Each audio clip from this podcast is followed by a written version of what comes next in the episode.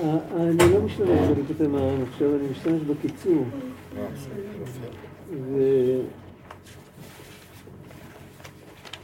וסך הכל אין עוד הרבה, אנחנו פה פחות או יותר. זה דברים שכבר קראנו בתוך הספר, עכשיו הוא נותן את ה... נותן את ה... את הקיצור המעשי של הדברים, נראה מה אפשר לעשות עם זה. יש בני אדם שנתרחקו מהשם יתברך, שנשו, נשו וקפצו ממקומו של עולם. זאת אומרת, הם בחרו מסלול כזה. איך כתוב אה, באיוב, יש פסוק, ויאמרו לאל, סור ממנו ודעת דרכיך לא חפצו. ויש שכבר היו אצל השם יתברך קצת, אך כבר שכחו מזה. זאת אומרת, הוא לא מלכתחילה בחר מסלול כזה, אבל אה, קשה קצת, אז הולכים הצידה. ואחר כך שוכחים. ויש שגם עתה הם זוכרים את השם יתברך, אך שנשת גבורתם, ואין לאל ידם להתגבר על יצרם. אלה הכי מסכנים, הם בתוך קונפליקט. מצד אחד, הוא נמשך לעשות מה שהוא רוצה. מצד שני, הוא צריך לקבל על עצמו עול מלכות שמיים ולעשות מה שהשם רוצה. בן אדם כזה ודאי צריך עזרה, גם השניים הראשונים צריכים עזרה. ועל ידי עסק התורה ישובו כולם אל השם. עכשיו בדרך כלל בן אדם כזה עם הקונפליקט, כשהוא הולך לפסיכולוג, אז הפסיכולוג מסביר לו שתשמע, בתוכך יש חיה רעה, ובחוץ אילפו אותך להיות בן אדם נחמד. ואתה לא, לא חי עם זה טוב, זה, זה כאילו, זה מתנגש שני הדברים האלה, אז אתה בלחץ. זה הנפש הבעמית מול ה... אז אה, הפסיכולוג ככה קורא לזה. עכשיו, אה, אז מה יגידו, מה יגיד הפסיכולוג לבן אדם כזה? אה, תפסיק להיות בן אדם נחמד, תהיה חיה רעה לגמרי, והוא לא חיה רעה, הוא חיה נחמדה, אבל תהיה... תפתור את הקונפליקט לאיך שאתה רוצה. אבל אל תישאר בקונפליקט. עכשיו הבן אדם מנסה לעשות את זה והוא עדיין לא מרגיש טוב עם עצמו. בגלל שהוא פותח קונפליקט בחזית אחרת.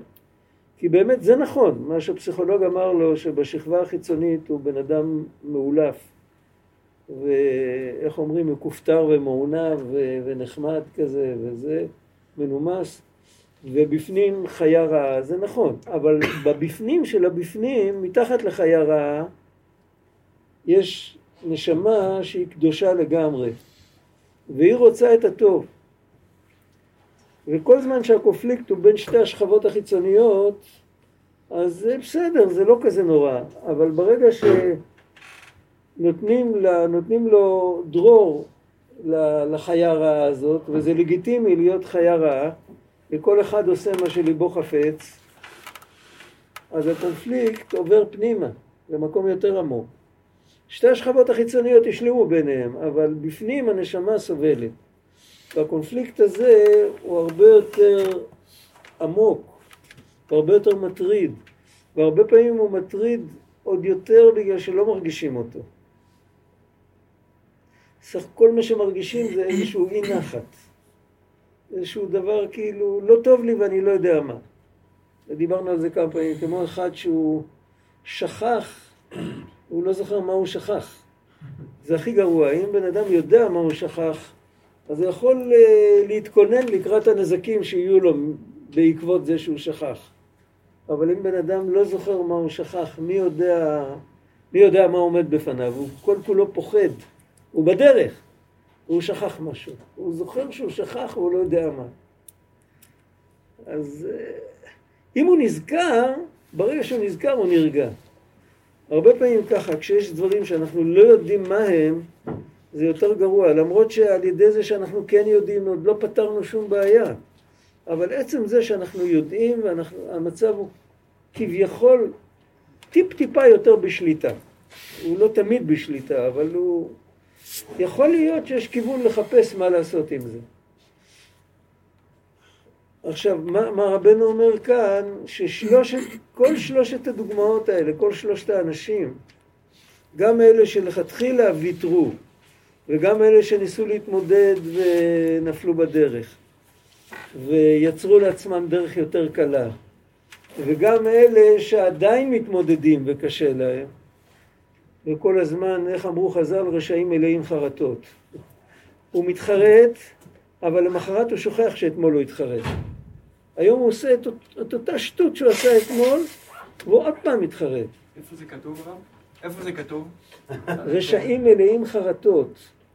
איפה זה כתוב? זה מצוטט בתניא, ואם בפרק, אה, לא יודע, י' משהו כזה, או, או י"א, אבל יש ספרים שיש שם מראה מקומות. אז אם נופל לידך טניה כזה עם מראה מקומות, בדפוסים הרגילים אין מראה מקומות. כן, כן, כן. אבל משם אפשר להגיע לזה. מאמר חז"ל, רשעים מלאים חרטות. אני זוכר את זה מעוד מקומות, אבל אני לא זוכר כרגע איפה. אז ו- מה זה מלאים חרטות? אה, עשיתי אתמול משהו והתחרטת. אף אחד לא אוהב רגש של חרטה, אז למה אתה חוזר על זה עוד פעם? הוא לא יודע, באותו רגע הוא שוכח שהוא התחרט, ולמחרת הוא עוד פעם מתחרט.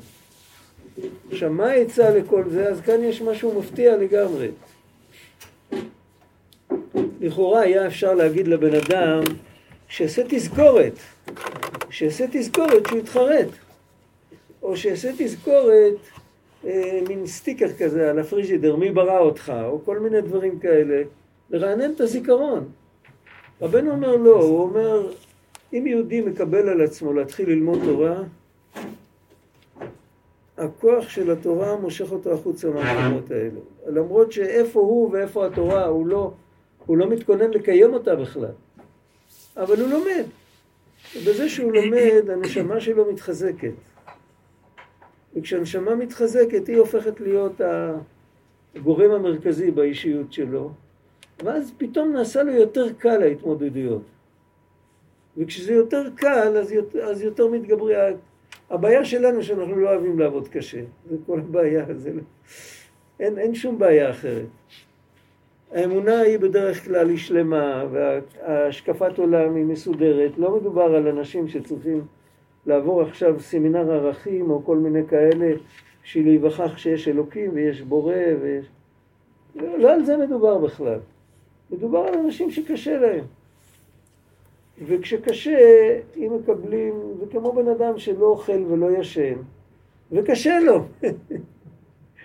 מה צריך לעשות לו? יש סיפור על, אה, על הרמב"ם, שהוא היה אה, עובר בין שתי שורות של חולים, אני לא יודע איזה סיפור אמיתי, אבל הסיפור עצמו, אפילו מישהו המציא אותו, אבל הסיפור הוא סיפור חכם. הוא היה עובר בין שתי שורות של חולים, והיה אה, מסתכל להם בעיניים ועל הלשון, והיה, והיה רושם להם מה הם צריכים לעשות. הגיע לשם רבי אברהם אבן עזרא, ככה הסיפור מספר, אני לא יודע אם הוא מסתדר היסטורית.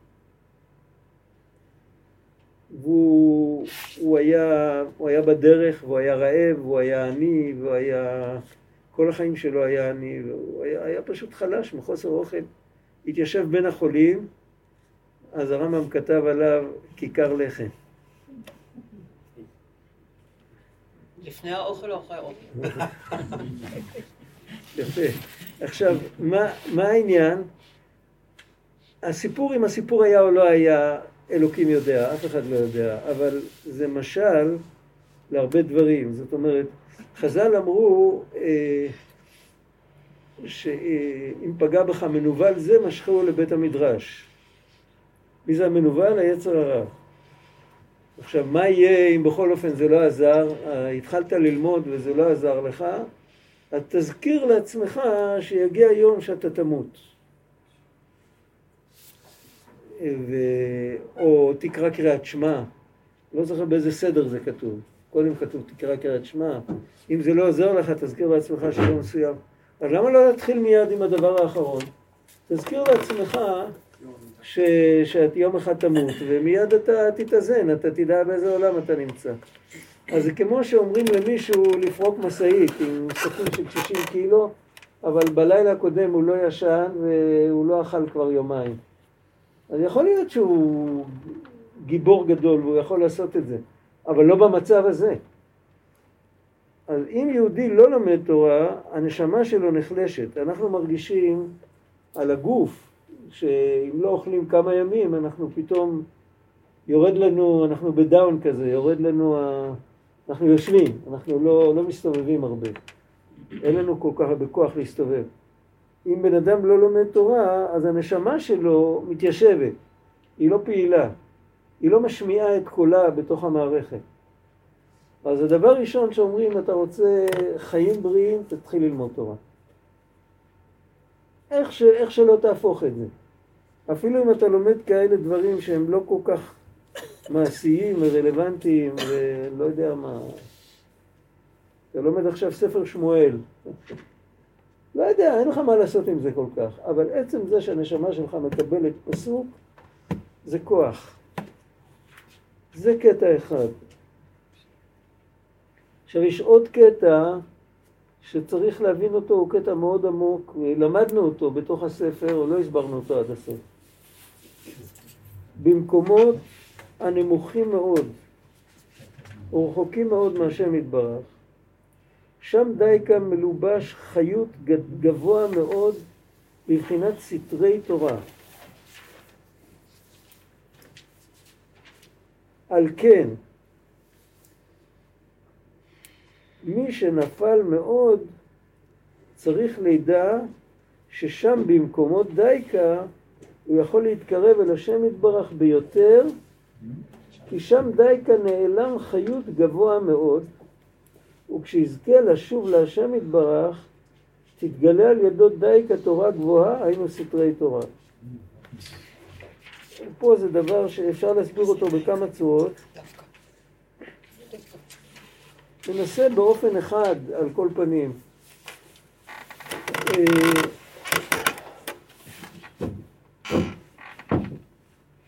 דיברנו כמה פעמים על, על תרגיל של מחיקה, מי שזוכר.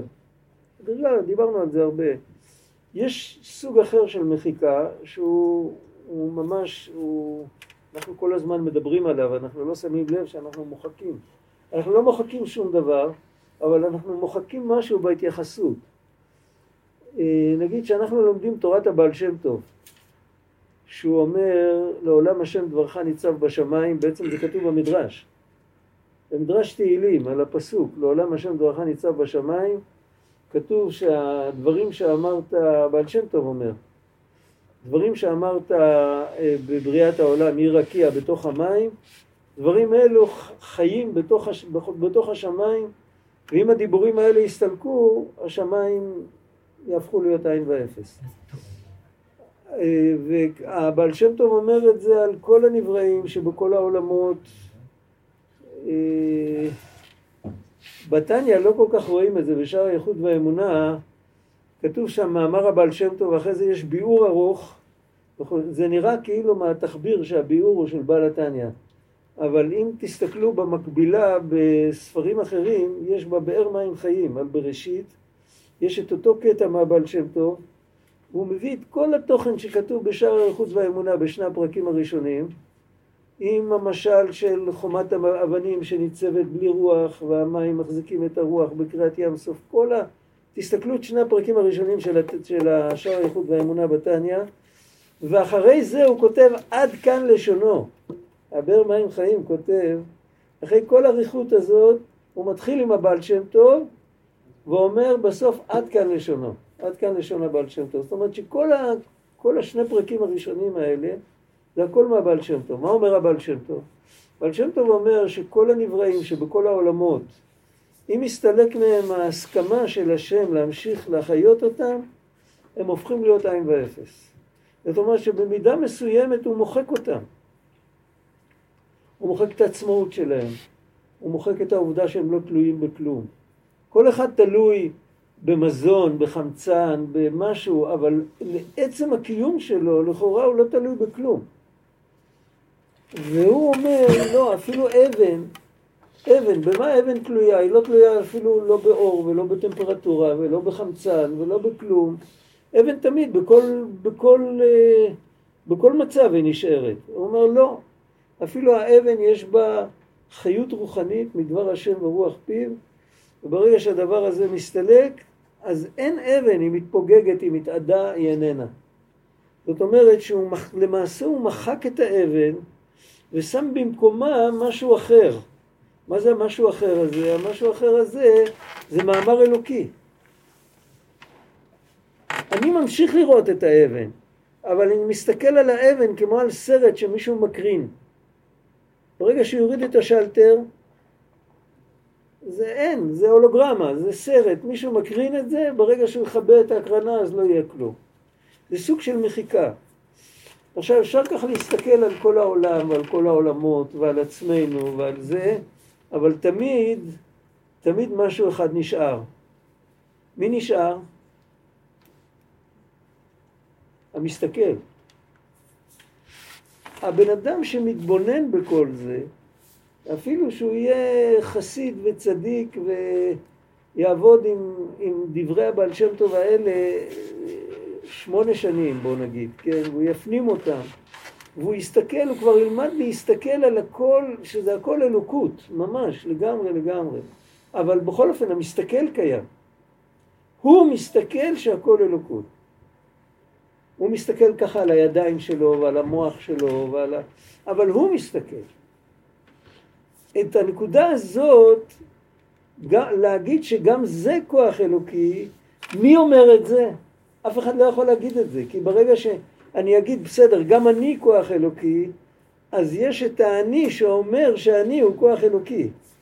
זה סרט שלא נגמר, זה, זה סיפור שלא נגמר, אי אפשר. ולמה זה ככה?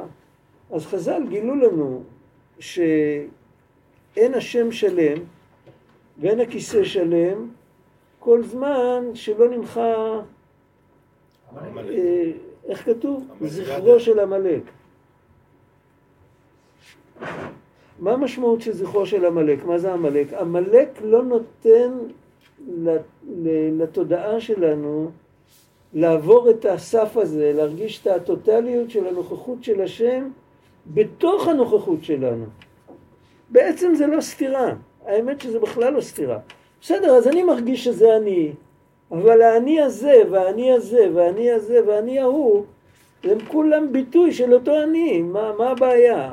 בכל אופן, כשזה מגיע ליום יום, אז אם מישהו דורך לי על היבלת, או שמעליב אותי, או שצועק לי גנב, זה לא עזר לי, כל, ה, כל החשיבה וכל המדיטציה הזאת, כל, זה לא עזר בסוף. למה? כי באמת, אובייקטיבית היה אפשר לעבור את זה. אבל כל אחד תקוע בסובייקט שלו, בגלל שיש קליפה, יש מציאות של קליפה, שאחרי שנפטרים מכל הקליפות,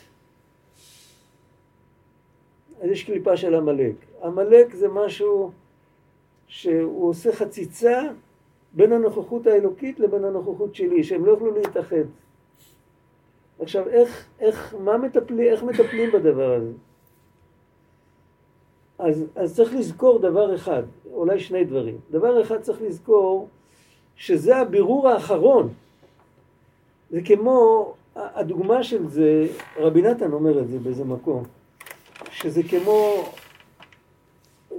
צומח משהו, צומח משהו מהאדמה, כן? צומח תפוז מהאדמה. איך התפוז הזה היה כשהוא היה עדיין במעמקי האדמה? מה הוא היה? הוא היה אנרגיה. לא, לא יכלתי ליהנות ממנו, נכון? הוא היה אנרגיה פשוטה של, של צמיחה. מישהו שם שם שתיל של תפוזים, אז השתיל הזה מתרגם את האנרגיה הזאת ליצירת תפוזים. אם היה שם שתיל אחר, אז היה מתרגם את זה ליצירה של פרי אחר. הקוד הגנטי הוא בשתיל, לא באדמה. אבל השתיל יונק הוא כמו התערותא דלתתא, הוא מעורר את הכוח שבאדמה, שלתרגם אותו, לעשות ממנו פרי. זה הבירור הראשון שיש באוכל. בלי הבירור הזה לא היה לנו מה לאכול. אחרי זה יש עוד כמה בירורים. עכשיו זה כבר לא בתוך האדמה, עכשיו זה בתוך הגזע. אחר כך זה בתוך העלים, אחר כך זה בתוך פרח. ואחרי זה הפרח נופל וכל האנרגיה הזאת ממשיכה לחיות את העסק עד שאתה מקבל את התפוז או את התפוח או מה שזה לא יהיה ו... ואחרי זה אתה צריך לקחת ולאכול אותו. יש דברים שאתה גם צריך לקלף, יש דברים שלא, כל מיני, אבל תמיד יש עוד בירור. הבירור האחרון נעשה אחרי שאתה כבר גמרת לאכול. אתה בכלל לא, אחרי שבלעת אין לך שליטה על זה יותר. אבל שם נעשה בירור לאן זה ילך. אז החלק הטוב בונה את הגוף שלך, נותן לך קלוריות, נותן לך אנרגיה. החלק המיותר, יש, גם אחרי כל הבירורים יש שם משהו מיותר. המשהו המיותר הזה חייב לצאת החוצה. אם הוא לא יצא החוצה, אז כל הבן אדם בסכנה גדולה. זאת אומרת שהבירור האחרון הוא למעשה הבירור הכי חשוב. אז אתה מקבל, אתה זורק בתכלית את כל הפסולת, ואז אתה מקבל בתכלית את כל הטוב. כל, כל הבירורים שהיו בדרך, אז הפסולת והטוב עדיין היו איכשהו נגעו אחד בשני.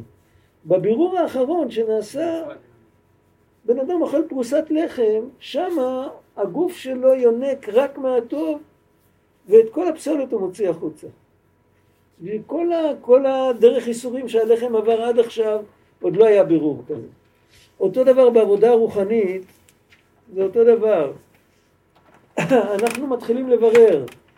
כשאנחנו פגשנו את האבן פעם ראשונה, אז ההגדרות של האבן אצלנו הייתה אם היא עשויה מסיד או מגרנית, או הגדרות אה, של פיזיקה. זה מה שהכרנו. לא הכרנו שום דבר אחר. הכרנו הגדרות טכנולוגיות, אם זה מספיק חזק שאפשר לבנות מזה, כן, או איך, איזה חומר צריך בשביל לחבר לעוד אבן, באיזה צורה להניח אותה, זה טכנולוגיה ופיזיקה, יותר לא... עכשיו, כל הזמן אנחנו מתקרבים לפנימיות של האבן, כל פעם אנחנו נכנסים יותר עמוק ובורחים מהקליפה, עד שבסוף הגענו למסקנה שבעצם אנחנו עומדים מול תופעה אלוקית. זה אלוקות, זה לא... זה, זה, זה סידן וזה ברזל וזה לא יודע מה, כמו בגוף שלנו, יש כל מיני יסודות, אבל אחרי ככלות הכל, המהות הפנימית זה... עכשיו, עם עצמנו אנחנו גם עושים את אותה עבודה. יש לנו בהתחלה, כשאנחנו מקבלים את עצמנו, אנחנו אגו נפוח, כאילו, אל, אל ת... איפה כלב נובח? נכנסים לטריטוריה שלו. אותו כלב, כשפוגשים אותו ברחוב, הוא שותק. כשבאים לטריטוריה שלו, אז הוא מתחיל לנבוח. כן, זה המציאות. או כשמשהו מפחיד אותו. אבל ככה הוא שותק. אנחנו, הנורות אדומות נדלקים אצלנו כשמישהו חולף לנו או במחשבה או בטריטוריה הפיזית או בזה. אנחנו חיים שמה. זה, זה התחלה. אחר כך אנחנו מתחילים לברר ולזכך ולתקן ולתת מקום לעוד מישהו ולתת מקום לאלוקים שברא אותנו, להתחיל להגיד תודה. זה הכל בירורים, כל פעם מתכו... נכנסים למקום עד שמגיע הדבר האחרון זה לברר את הנקודה האחרונה של האני, לדעת שהוא לא נפרד, שיש אני אחד לכל, ה... לכל בכל מכל, הכל בכל מכל, יש רק אני אחד שזה אני השם אלוקיכם ואין שום דבר אחר. ואת זה אנחנו יכולים רק להאמין בזה, ללמוד את זה, להבין את זה, אנחנו לא יכולים לחיות את זה. את הבירור האחרון אנחנו לא יכולים לעשות. מתי נוכל לעשות את הבירור האחרון? אנחנו לא נעשה את זה. הבירור האחרון זה כמו באוכל, הבירור האחרון אנחנו לא עושים, זה קורה לבד. אם לעסנו כמו שצריך והכנסנו את זה וזה לא היה מקולקל, אז הגוף כבר עושה את הבירור הזה. אנחנו כל זמן הגלות, אנחנו מתעסקים עם כל הבירורים, וכשיהיה לעתיד לבוא, איך כתוב שם, נגלה כבוד השם, ברור כל בשר יחדיו כי פי השם דיבר, אז הבירור הזה יעשה מעצמו, זה כמו שהחושך לא מפחיד ברגע שמדליקים אור. זה הנקודה, ועכשיו, זאת אומרת ככה, שבשפיץ של עמלק, איפה שיש את הקושי הכי גדול, הבירור שלא ניתן לעשות עכשיו, אם אותו אנחנו נעבור, שם מתחבא האור הכי גדול. זה ברור? לעבור את, ה, את השלב המכריע, כמו שאומרים. זה, זה מה ש... עד הסוף. אז עצם האמונה, זה כאן זה מין התחלתא דגאולה כזאת, זה מין, אה, איך אומרים, טועמי החיים זכו, לפני שבת צריך לטעום משהו. אז לפני שמגיע הזמן של הגאולה העתידה וכל זה, רבנו נותן לנו לטעום, הוא אומר לפחות תזכור, לא רק שתאמין שזה נכון, אלא תזכור ששם בהסתרה הכי גדולה יש את האור הכי גדול. ואז לפחות לא תהיה מבואס, לא תהיה עצוב, לא תהיה אחד כזה שאומר, עבדתי כל החיים שלי ולא הצלחתי. אה, ברוך בן אריה בתנ"ך. יש פה תנ"ך. יש פה תנ"ך? פרק מ"ה בירמיהו, מישהו זוכר? זה פרק עצוב, חבל על הזמן. כל הפרקים בירמיהו עצובים, אבל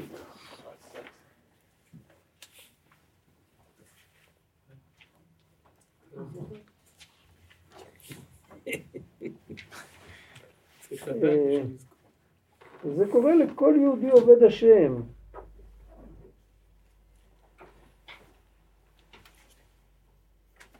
הדבר, לא, דפדפתי שתי דפים יחד. הנה זה. הדבר אשר היה, אשר, הדבר אשר דיבר ירמיהו הנביא אל ברוך בן נריה, בכותבו את הדברים האלה על ספר, מפי ירמיהו, בשנה הרביעית ליהויקים בן יאשיהו מלך יהודה לאמור. כה אמר השם אלוקי ישראל עליך ברוך, אמרת אוי נא לי, כי אסף השם יגון על מכאובי, יגעתי באנחתי ומנוחה לא מצאתי.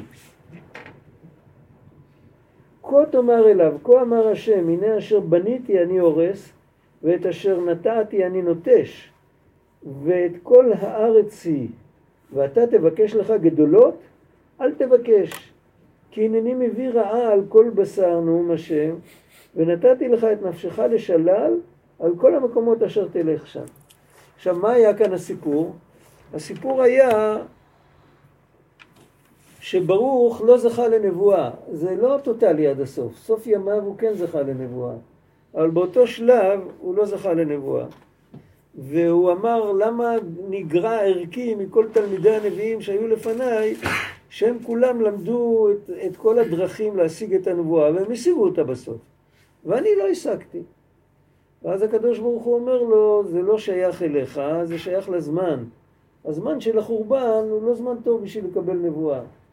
אחר כך היה בין הנביאים שהתנבאו על זה שצריך לבנות את בית המקדש שוב, הופיע ברוך. הוא לא מופיע בפסוק, אבל אה, בתלמוד הוא מופיע בין אלה שהוא האריך ימים והוא, והוא התנבא על זה שיבנו את בית המקדש עוד פעם. אז עכשיו זה לא הזמן. מה, מה, היה, מה היה הבכי שלו? הוא, הוא, להיות תלמיד של ירמיהו בכל המעברים שעברו על ירמיהו. ירמיהו היה אישיות בלתי רצויה מכל הבחינות. כן, אה, אה, כמה פעמים הוא הושלך לכלא ולתוך בור ולתוך כל מיני... כמעט הרגו אותו. ולהיות תלמיד שלו ולייצג אותו ולייצג אותו בפני המלך והשרים זה היה מאמץ על-אנושי, מסירות נפש. והוא עשה את כל זה, הוא, הוא התאמץ הרבה יותר מהתלמידים של אליהו או של אלישע או של כל הנביאים שהיו קודם. והוא עם כל המאמצים, הוא לא זכה בסוף. למה הוא לא זכה? בגלל שהזמן לא התאים. ואז הקדוש ברוך הוא אומר לו, עכשיו אל תבקש גדולות, אבל דבר אחד אני אומר לך, נפשך תהיה לך לשלל. את עצמך הצלת, וזה גם חידוש גדול. כי בעת נפשך הצלת, מזה נבע בסוף שהוא כן קיבל נבואה. בגמרא הוא נזכר בין המ"ח נביאים. זאת אומרת, אותו דבר רבנו אומר לנו, אה? בדברי הימים הוא לא מוזכר? בדברי הימים הוא לא מוזכר? אני לא יודע. אני לא זוכר מהפעם הקודמת, עכשיו אני בתחילת דברי הימים. יש לי רשימות אינסופיות של שמות. לא הגענו בכלל למקום הזה, אבל יכול להיות שבדברי הימים הוא לא, הוא, הוא לא מופיע כברוך. יכול להיות שהוא מופיע, ירמיהו מופיע, אבל לא, לא יודע, תחפשי. הנה, יש לך את התנ"ך פה, את לא צריכה לרשום. לא, שיעורי בית. אוקיי. אז אה, מה רבנו אומר? הוא אומר אותו דבר, הוא אומר, תדעו, עכשיו יש הסתרה, זה זמן של הסתרה. עכשיו זה זמן של הסתרה. את ההסתרה אפשר לפרק עד גבול מסוים. ברגע שאתה רוצה לצאת לגמרי מההסתרה, אז עכשיו זה לא ניתן. כי אין השם שלם, החיבור של הי"ק עם הו"ק זה בעצם הבעיה. הי"ק זה הנוכחות האלוקית, הו"ק זה הנוכחות של העולם, והחיבור שביניהם הוא כרגע לא ניתן לעשות אותו עד הסוף. הוא ניתן לעשות אותו באמונה עד הסוף, אבל לא ניתן כחוויה עד הסוף. אבל אף על פי כן הייתה לך נפשך לשלל. איך, באיזה אופן? שבתוך ההסתרה הזאת יש את, ה, את האור הכי גדול. אם אפילו אם בן אדם בגלל ההסתרה הזאת, הוא איבד תקווה, הוא איבד תקווה, לא מדובר על אחד שמחזיק, אחד שלא החזיק, הוא איבד תקווה, והוא אומר הכל לשווא, כי בסוף בסוף בסוף תמיד אני נשאר אני, ושום דבר לא, שום דבר לא זז, כאילו, הכל, מחקתי את הכל ונשארתי בעצמי. כאילו, לא, לא עזר לי, לא, לא התקרבתי, אני רחוק ללא תקנה, תדע לך שאתה עכשיו הכי קרוב, כי את כל מה שיכלת לעשות עשית, ואת מה שאתה לא יכול לעשות, הקדוש ברוך הוא יעשה בשבילך. זה באופן אחד. עכשיו, יכול להיות גם הסיפור הזה, ועל זה רבי נתן מדבר בהלכה אחרת, הוא אומר, בגלל שיש צדיקים כאלה, שהם כל הזמן מחפשים להתקרב, וכשהם לא מצליחים, הם לכל הפחות יודעים להאמין שהשם מצידו קרוב אליהם ויגיע הזמן שהם יצליחו, אז עם הכוח שלהם, גם האנטיתזה שלהם הגמורה. זאת אומרת, אחד כזה שבכלל בכלל לא אכפת לו. כלום, כלום, כלום. והוא בתוך, ה... בתוך האדמה, כמו שאומרים, עשרים מטר באדמה, וטוב לו שם, הציע שאול, הציע מלשון הצעת המיטה. כן, כאילו, הוא גר שם. הוא גר בשאול, זה הכתובת שלו. הכתובת הקבועה שלו, כבר לא, לא מפריע לו כלום, הוא יכול, אם הוא יזכור שאחים שלו, אנשים כמוהו, הצליחו להגיע לקצה הנגדי, וגם הם עדיין לא התחברו עד הסוף, אבל הם עדיין לא איבדו תקווה אחרי כל העבודה, אז גם הוא שלא עשה כלום, כל שכן וקל וחומר שאין לו מה לאבד תקווה. וזה רבי נתן כותב באריכות גדולה, כבר לא זוכר באיזה הלכה הוא כותב את זה. המוח מתחיל להזדקן. אבל על כל פנים, פה זה כתוב ב... ב... בקוד. זה כתוב ככה, שבמקומות הרחוקים יש סתרי תורה, יש שם את, ה... את הדברים שכרגע אנחנו לא יכולים להשיג אותם, אבל הם נמצאים שם. ואם אנחנו לא נתייאש, אז בסוף נגיע. יביאו אותנו.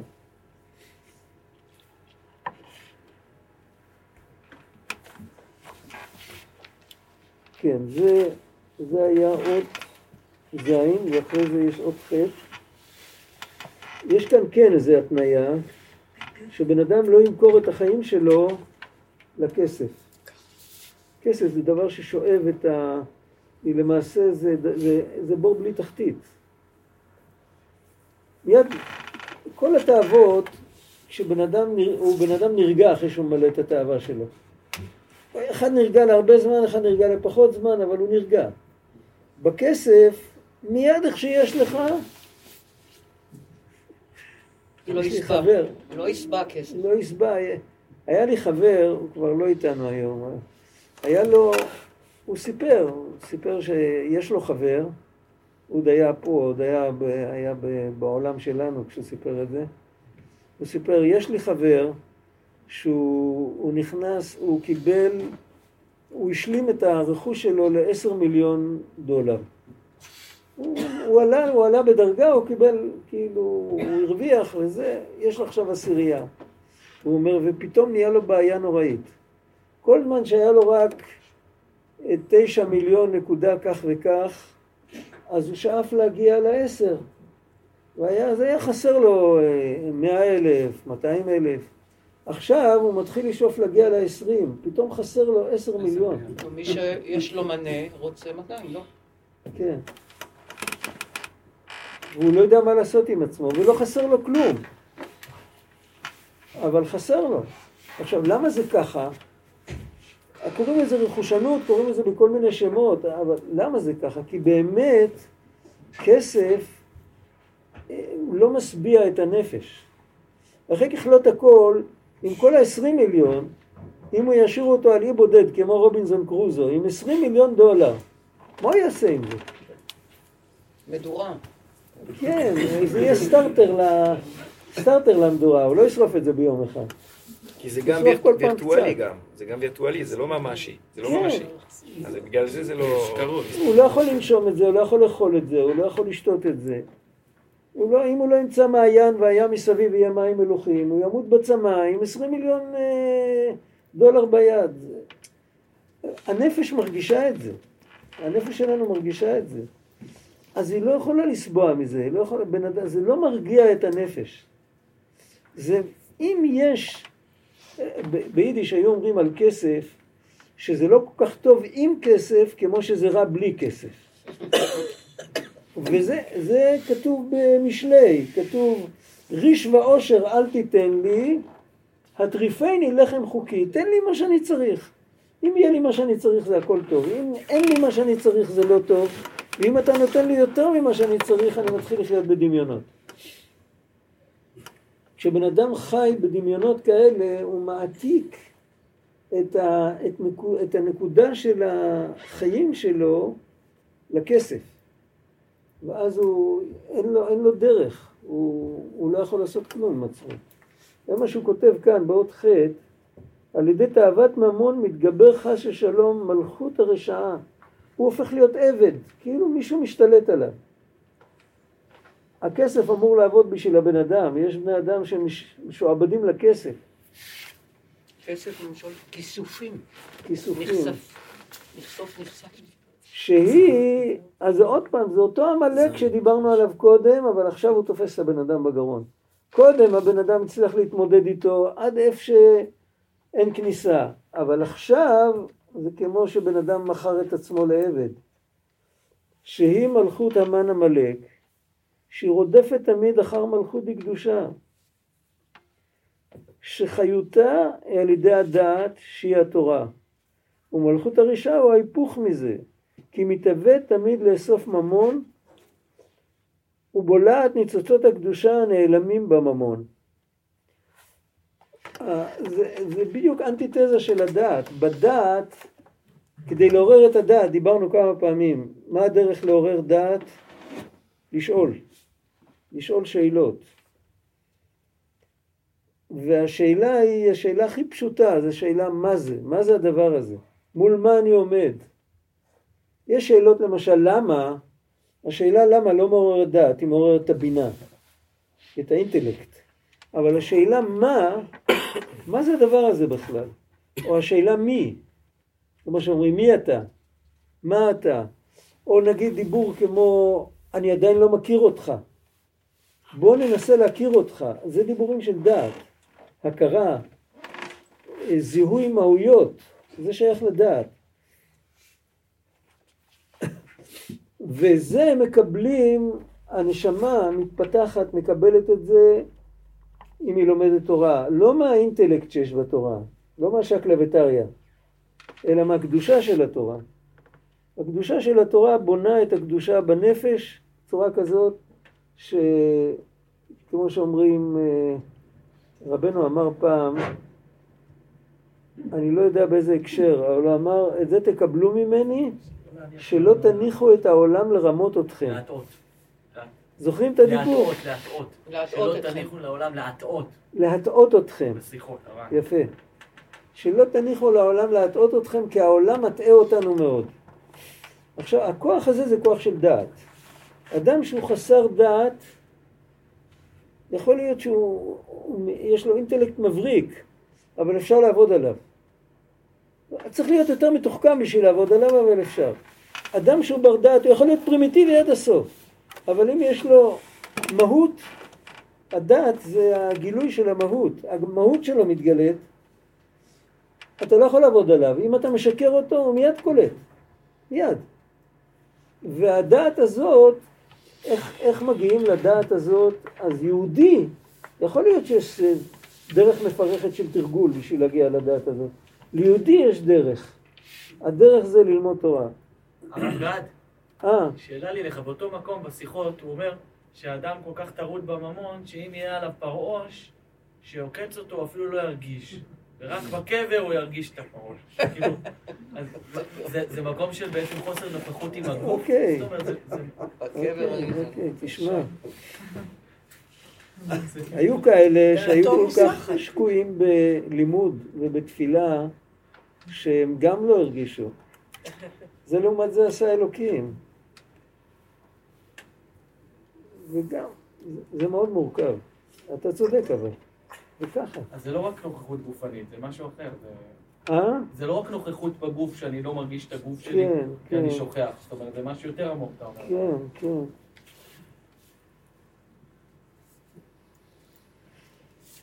והמלכות הרשעה היא מתאווה תמיד לאסוף ממון ובולעת ניצוצות הקדושה הנעלמים בממון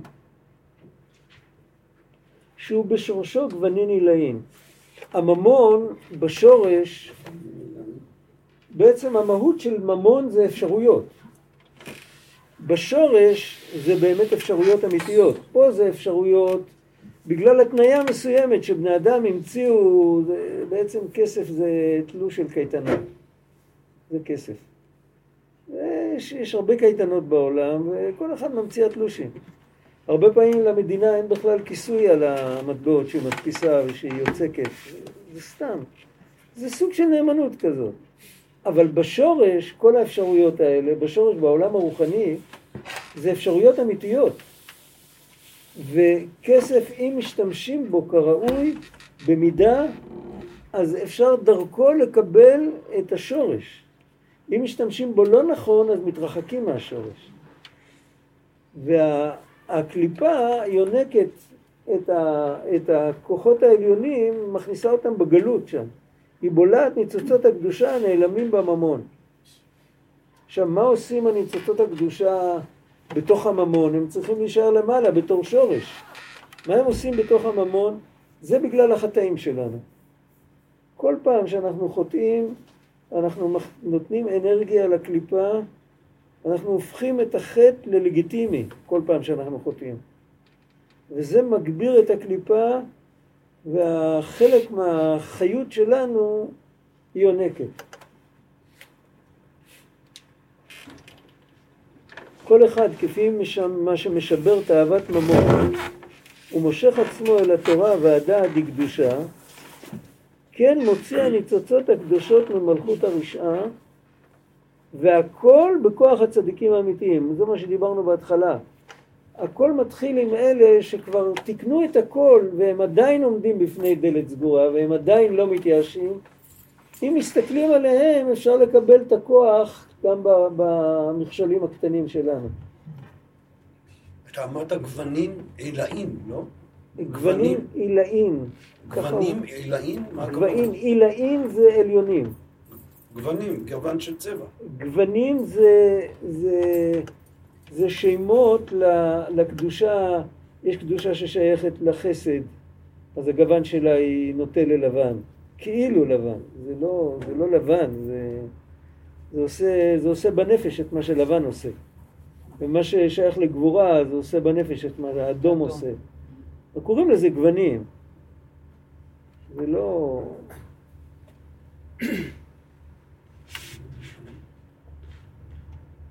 שיש להם כוח להכניע מלכות הרשעה ולהוציא כל הניצוצות הקדושות וכל הממון משם ולעשות מהם תורה. וצריך מאוד להתגבר ולשבר תאוות ממון. מה השעה?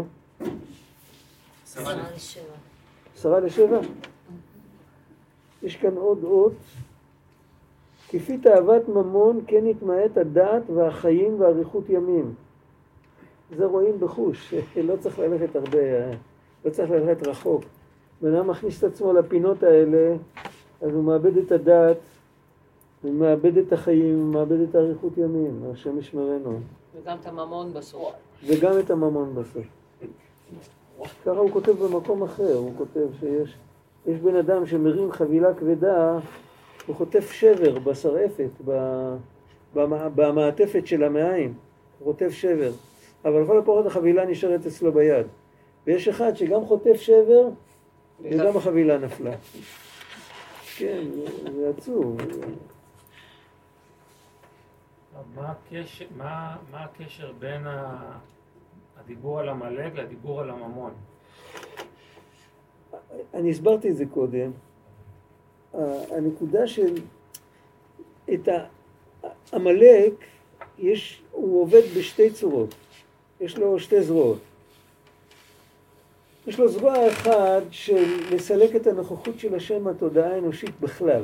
יודע את ריבונו, מתכוון למרוד בו, זה לא רק למרוד בו, הוא מהדר במצווה, הוא ממריד את כל העולם. זהו, הוא, ובאיזה אופן הוא עושה את זה? אז זה כתוב שהוא הוא תפס נגיד את היהודים, היה לו איתם ויכוחים גם עם היהודים, לא רק uh, מלחמות. הוא אמר, אתם כל כך שמחים קריאת ים סוף, אתם כל כך מתפעלים מכוחו וגבורתו של האלוקים. הוא ברא את הים, הוא קרא את הים. אבל הוא לא העריך בלהגדיל את, את הפלא בבריאת הים. בריאת הים הוא ידע שזה לא פלא, כי התרגלו לזה. את מה הוא צריך להוריד? את מה שפלא. אז הוא הוריד להם את זה עם תרגיל. זה פעולה אחת של עמלק. פעולה אחרת של עמלק זה בשמי רום, זה כאילו שיש איזה על, על, על עבור, איזה אין כניסה לקדושה לנו להיכנס עד הסוף. זה דיברנו על זה קודם. שניהם זה עמלק. ומי שמתמודד באמת עם עמלק זה מי שמגיע עד לגבול, שם הוא נמצא, ברגע שיקראו לו יהיה למעלה. ומי שמתייאש מההתחלה והולך אחרי הסוכריה שעמלק זורק לו, אז הוא נמצא למטה, הוא נופל בדרך כלל לתאוות ממון. בשביל זה על המן, שהוא היה צאצא של עמלק, אז כתוב שהוא הראה לחברים שאת כבודו, את, את כבודו, את עושרו, את כאילו רוב בניו, את, את הבומבסטיקה, את כל הדברים האלה, הוא היה, זה היה העניין שלו.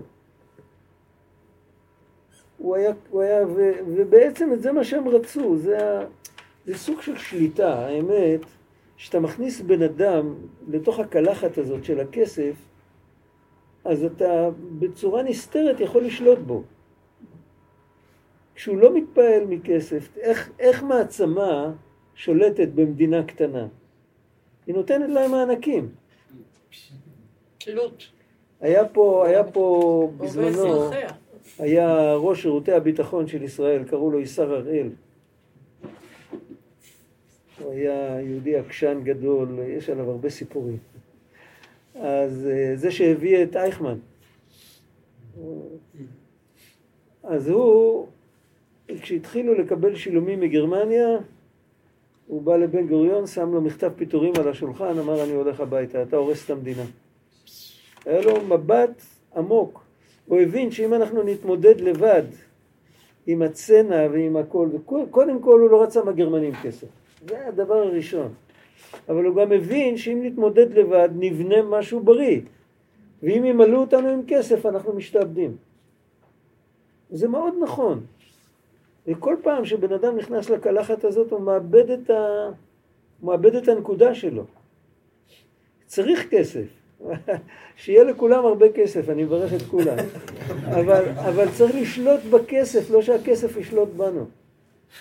יש תעתוע בתוך הכסף. יש תעתוע בכסף, וצריך להיזהר מהתעתוע. נביאי חזו לך מסעות שווא ומדוכים. זה פוטו מורגנה, צריך מאוד להיזהר מזה. אז זה פוטו מורגנה, אבל עמלק זה כוח... ניתן לו הכוח לדבר הזה, זאת אומרת, הוא עוד קיבל... פעם, מבלבל אותך. אתה אומר זה פוטו מורגן, אבל עמלק- שאתה מציג אותו ככוח בעצם. עמלק הוא כוח, אבל עוד שמונע פעם, ראיית המציאות. לשקר ולחושך יש המון כוח מבחינה פונקציונלית. מבחינת, מבחינה אמיתית אין להם מציאות, אין מולקולות של חושך ואין. יסודות לשקר, אבל אם אתה משקר מישהו, הוא יכול בסוף לשלם על זה בחייו אם הוא מאמין לך. דיסאינפורמציה זה כלי, זה כלי, זה כלי של רצח. ואותו דבר חושך, אם מישהו נלכד בחושך, הוא לא מוצא את הדרך החוצה בגלל החושך, נלכד במרתף חשוך, אז הוא יכול למות שם עד, מרעב ומצמא עד, עד שיגלו אותו. אז החושך בלי להיות אמת, עמלק זה עובד ככה, כמו חושך, כמו שקר. צריך להיזהר ממנו, אבל לא צריך לתת לו מציאות.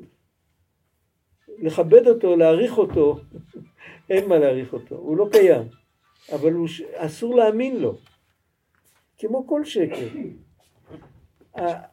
עד היום, בכל פעם, בכל ההיסטוריה, תמיד יש שקר אחר שתופס את הבמה, וכמעט כולם הולכים אחרי השקר הזה. ותמיד תמיד נופלים אחר כך לאיזה בור, ואומרים, אה, זה היה שקר. אבל עכשיו, את הסיפור של יתרו, אתה ידעתי כי גדול השם מכל האלוקים, נדמה לי שבעל התניא מסביר כך. אתה ידעתי, מה אתה ידעתי? יתרו לא, לא עזב עבודה זרה אחת שהוא לא עבד אותה, הוא עבד את כל, ה, את כל האסכולות. וכל פעם הוא חשב שעכשיו זה האמת. הקודם היה סתם, אבל עכשיו זה האמת. ועכשיו הוא מחזיק באמת. וכשהוא הגיע למתן תורה, אז הוא אמר, עכשיו אני יודע שלאמת אני לא יכול להגיע עד הסוף. אבל אני יודע לפחות שזה האמת וכל היתר, אין לי השגה. קודם חשבתי שיש לי השגה באלוקות. עכשיו אני יודע שאני, הוא יותר גדול מכל האלוקים שהשגתי ומכל האלוקים שאני אשיג בעתיד. כל ההשגות שיש לי הם עדיין לא זה. אני מאמין, אני לא משיג. קודם היה לו השגות. כל פעם שהוא השיג משהו, אז הוא מחק את כל ההשגות הקודמות, אבל עכשיו הוא, עכשיו הוא יודע, עכשיו הוא משיג. עכשיו הוא הגיע למקום שהוא מחק את כל ההשגות. כי השגה ביחס לאלוקים, השגה זה לא אמת. אי אפשר להשיג אותו. הבעיה שאנחנו רוצים לחוות את הנוכחות שלו, לא שאנחנו רוצים להשיג אותו. ואת זה, זה יינתן לנו לעתיד לבוא. זה, זה הסיפור של נגלה כבוד השם. שאול המלך. השגה זה לא רלוונטי, גם את עצמנו אנחנו לא משיגים. דיברנו על זה, המהר"ל מפראג אומר, שאם יבוא הפילוסוף וישאל מי הוא האלוקים, אז נאמר לו, ואת עצמך, אתה יודע מי אתה? זה ברור. כי, כי יש כאן נקודה שהיא לא, בר, לא ברת השגה. אבל ההשגה זה לא הדרך היחידה להתחבר. אפשר להתחבר בלי השגה. אז החיבור שלנו היום זה עם אמונה, והחיבור של העתיד לבוא זה יהיה עם חוויה. הרגשה. עבר עשר דקות, מה? כן, אבל יש עוד. אז בעצם הוא הגיע לנדע. שלא נדע בעצם. שזה המהות של האמונה תכלית. הידיעה שלא נדע. שלא נדע. אהיה אשר אהיה. לא נדע, אבל בכל אופן, לאהוב, להרגיש. יש כאן משהו שקשה לנו, אפשר במידה מסוימת, למשל, אנחנו יכולים לאהוב את האלוקים בגלל שהוא זה שנותן לנו את החיים. אנחנו יכולים להרגיש אליו אהבה, אבל זה לא אותו דבר כמו אהבה שאנחנו אוהבים את עצמנו עד הסוף. חסר משהו בחיבור. יש בזה דרגות, ואת ה, את ה, את המשוכה האחרונה אנחנו נצטרך לעבור אז. שאול המלך, שאול מה? המלך שהיה בכיר השם בעצם, היה בכיר השם. הוא נכשל בקטע של אה, עמלק, יש לא? ספר שנקרא שאול בכיר השם. זה ליקוד של כל המדרשים וכל מה שכתוב על שאול. אם אני אמצא אותו אני אביא לך את זה, ואת תקראי את זה בשקיקה, ואחר כך נדבר. בשורה תחתונה אין משהו? אה, סיכום של הספר. אני עדיין לא למדתי אותו כמו שצריך. לא, אבל באמת שאלה, לא? זאת שאלה. הוא לא שמע את התחילת השאלה. את התחלת עם שאלה, אמרת הוא. שמע הכל. הרב, יש... רגע, אה, רגע, רגע. היא לא גמרה את הבדיחה, את לא מבינה. זה- מה רצית? לא, לשמוע את ההמשך לא, התשובה. אני אני לא יודע, אני צריך להביא את זה. אתה אמרת לי שאני אשאל את השאלה בתחילת השיעור. אבל אני אשאל אותך לגבי מה שאמרת בתחילת השיעור, כן, לגבי התכלית שבאכילת הפרי. כן. אז זה העלה לי את העניין הזה של עץ הדעת, של מ- מפרי עץ הדעת אל תאכלו. זה כאילו סותר את, את מה שאמרת, שהתכלית של לאכול את הפרי בסוף היא זאת שבעצם מממשת את הידיעה. הם, הם היו אמורים לאכול את אותו פרי כעבור כמה שעות. זה היה ניסיון, הם יכולים להתאפק. ככה זה מופיע? כן. אם היו אוכלים בשבת. אם הם היו מחכים שהשמש תרד, שייכנס השבת, אז הכל היה נעשה בצורה מתוקנת. והכל היה כאילו, האמת שכל הניסיונות שלנו הם כאלה. עוד קצת. כל פעם שנכשלים זה בגלל שאין לנו את הכוח ברגע הזה לעמוד. אם היינו מתאפקים הרגע, אז היינו עוברים את הכל בשלום. טוב, אה, אני השלכתי תזכורת להביא את הספר. אני, אוקיי. שלחי לי תזכורת ביום שני. תודה רבה. תודה רבה.